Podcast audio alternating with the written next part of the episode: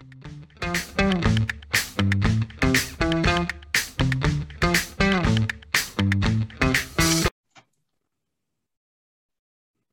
everyone, and welcome to the Roadmap from Auto Finance News. Since 1996, the nation's leading newsletter on automotive lending and leasing. It's Monday, November 8th. I'm Joey Pizzolato, and joining me today is Whitney McDonald. This is our weekly wrap for what happened in auto finance the week ending November 5th, 2021. As always, we want to thank Auto Finance News advertisers, DealerTrack, Cedar CX, Defi Solutions, Verisk, and Westlake Financial. Last week, we continued our earnings reports with Nicholas Financial posting increases in both direct and indirect originations for the second quarter of fiscal year 2022. Direct originations grew 83.7% year over year to 7 million, and indirect originations grew 9.1% to 18.9 million. In general automotive news, Ford Motor Co. is selling bonds aimed at benefit, benefiting the environment a first for the automaker and part of its transition to electric vehicles. Ford said last week it plans to sell at least 1 billion of green bonds as part of a broader plan to cut its borrowing costs by more than half through repurchasing of 5 billion of junk rated debt and trying to return investment grade trying to return to investment grade credit ratings. Meanwhile, the Manheim Used Vehicle Value Index also came out last week and hit a new record. Used vehicle values were up 38.1% year over year for the month of October. Sales continue to remain low with seasonally adjusted annualized rate estimated at 19.6 million units, down from 21.1 million units last year. We are, of course, following vehicle values and sales trends as we watch for a return to more normal values, with predictions looking to the second half of the year for that normalization. We are also continuing our, our coverage of the Auto Finance Summit that took place last uh, two weeks ago. In our latest magazine, which came out Thursday, we highlighted the Auto Finance Excellence Award winners in leadership, community service, and operations. The winners were able to accept their awards in person in Las Vegas at the summit. Whitney, you covered uh, the the Auto Finance Excellence Awards, so why don't you run, give us a rundown of what what went down?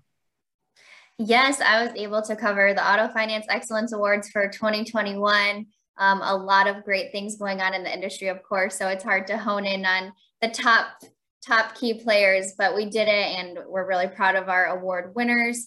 Um, Joey was able to be there to see them accept their awards in person. I was able to streamline the event, but it was great to be able to see our winners accept their trophies in person, be able to give a little bit of a speech of gratitude and explain what they've been up to. So without further ado, our winners, which hopefully you've seen, um, we posted our feature with all the winners um, last Thursday as part of our magazine coverage. But we had two leadership awards, one being Dan Berce, the chief executive of GM Financial. He was recognized for GM Financial's exceptional performance this year. Um, his leadership style is lead by example. Um, he has a very he does a lot of philanthropy um, and then of course has efforts in diversity equity inclusion um, he actually um, wasn't able to be at the summit to accept but it was a really special thing to see his colleague kyle birch accept the award on behalf of him and share kind of a personal anecdote of what it's like to be his colleague um, he shared just kind of what we uh, celebrated him for, which was he's a great leader, great to work with, and of course has so much experience in the industry. Moving on to our second leadership award was um, Sandra Broderick. She is the Senior Executive Vice President and Head of Operations at Santander Consumer USA. She has been an example to women in the industry, and it just made sense to give her this award as she is leaving the industry. She plans to retire at the beginning of the year. But one thing that really stood out to me um, with doing research on her and watching her accept this award and kind of digging a little deeper into her career, she always said that there is a seat for women at the table. And people were, women have really followed her lead um, as she has sat in many executive leadership positions throughout her career.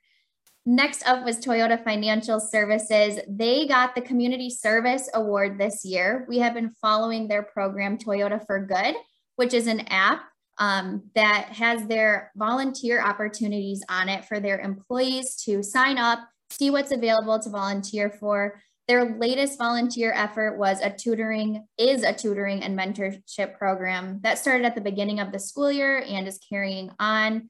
It's a hybrid program, so in person, now that that's more um, acceptable with COVID regulations. Um, but yeah, they are tutoring, mentoring. You can do that online or in person. A lot of their volunteer efforts are maintaining online just because it's very convenient for their employees to stay involved, um, fit it into their schedule, and still be able to volunteer. Um, next up was NextGear Capital. They had a operations award this year. So they launched two new dealer products. One was First Gear, which helps brand new dealers who have been in business six months or less kind of get off the ground, support them, um, give them the necessary capital to kind of hit the ground running. Basically, a partner without becoming a partner. Um, Flex Pricing Floor Plan was their other uh, product launch. It's a tool that frees up dealer cash flow, which who didn't need that amid the pandemic. Um, and the last thing that really stood out to us from NextGear was they offered a relief package related to the, to the pandemic um, for their dealer partners, um, which really stood out to us because everybody needed extra support. And it just showed that they really cared about their partners during that time and gave them extensions um, and things like that. Lastly was another operations award for Bank of America. They are continuing their efforts to streamline electric and hybrid vehicle financing. The EV segment is just continuing to grow. So watching them be creative, take this online, allowing for um, the financing process to start online for EVs is, is really exciting and it's growing a lot. So we are gonna be continuing to follow all of these winners and we congratulate them and it was awesome to see them back in person to accept these. Great, Whitney, thanks. Um, also, um, as our secondary feature, we did highlight uh, four key takeaways from the Auto Finance Summit. Uh, unsurprisingly, uh, the things that the industry is watching is inventory, digitization, uh, increased diversity, equity, inclusion initiatives, and uh, obviously uh, electrification. So please check out that that uh, story on autofinancenews.net. Uh, this week, we will continue to cover third quarter earnings, and we will finish up our coverage from the Auto Finance Summit and Power Sports Finance Summit. So watch for those items online. We have a lot of really great um, best practices articles that are coming out of that that should help everybody uh, increase their efficiencies in their operations and really just you know be the best that they can be. Um, thanks, thanks for joining us on this week's roadmap. Of course, we always want to hear from you, so please rate the roadmap on whichever platform you use to listen to the program and follow us on Twitter and LinkedIn. Thanks so much for joining us. We'll see you online at autofinancenews.net and here next time.